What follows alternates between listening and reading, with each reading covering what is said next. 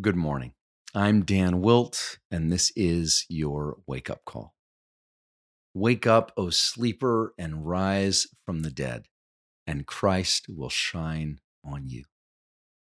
We're entering into our meeting with Jesus today with our prayer of consecration. Would you join me?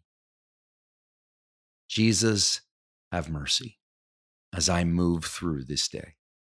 You in me and I in you. In the times of peace, the hours may bring, in the seasons of wilderness that make me strong, in the freedom of surrender before your cross, in the power of the resurrection that makes me whole. Jesus, have mercy as I move through this day, you in me and I in you. In your name I come. Amen. Our reading for today is entitled When the Devil Had Finished All This Tempting. And our scripture passage is from Luke 4, verses 1 to 13. Hear the word of the Lord. Jesus, full of the Holy Spirit, left the Jordan and was led by the Spirit into the wilderness where for 40 days he was tempted by the devil. He ate nothing during those days, and at the end of them, he was hungry. The devil said to him, If you are the Son of God, tell this stone to become bread. Jesus answered, It is written, Man shall not live on bread alone. The devil led him up to a high place and showed him in an instant all the kingdoms of the world. And he said to him, I will give you all their authority and splendor. It has been given to me, and I can give it to anyone I want to. If you worship me, it will all be yours. And Jesus answered, It is written, Worship the Lord your God and serve him only. The devil led him to Jerusalem and had him stand on the highest point of the temple. If you are the Son of God, he said, throw yourself down from here, for it is written, He will command His angels concerning you to guard you carefully. They will lift you up in their hands so that you will not strike your foot against a stone. And Jesus answered, It is said, Do not put the Lord your God to the test.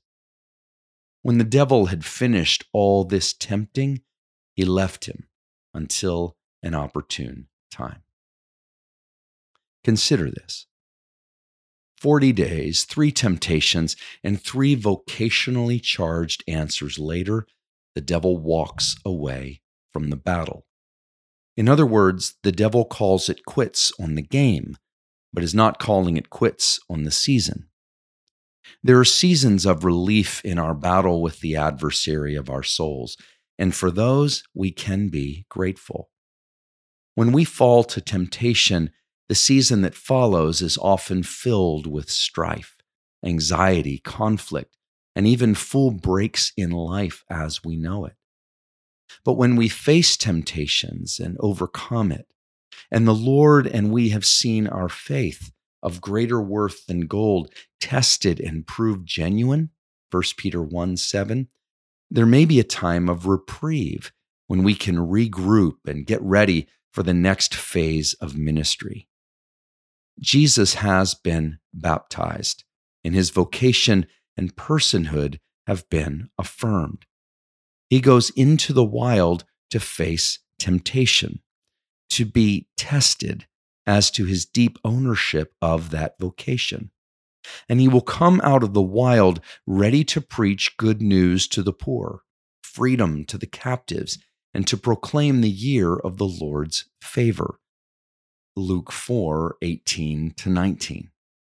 The devil threw his best at Jesus, aiming to get him questioning if he was indeed the Son of God to get him reconsidering the use of his power to serve himself, or the status of his belovedness to skip suffering and inherit glittering kingdoms, and to test his relationship with God, his God security.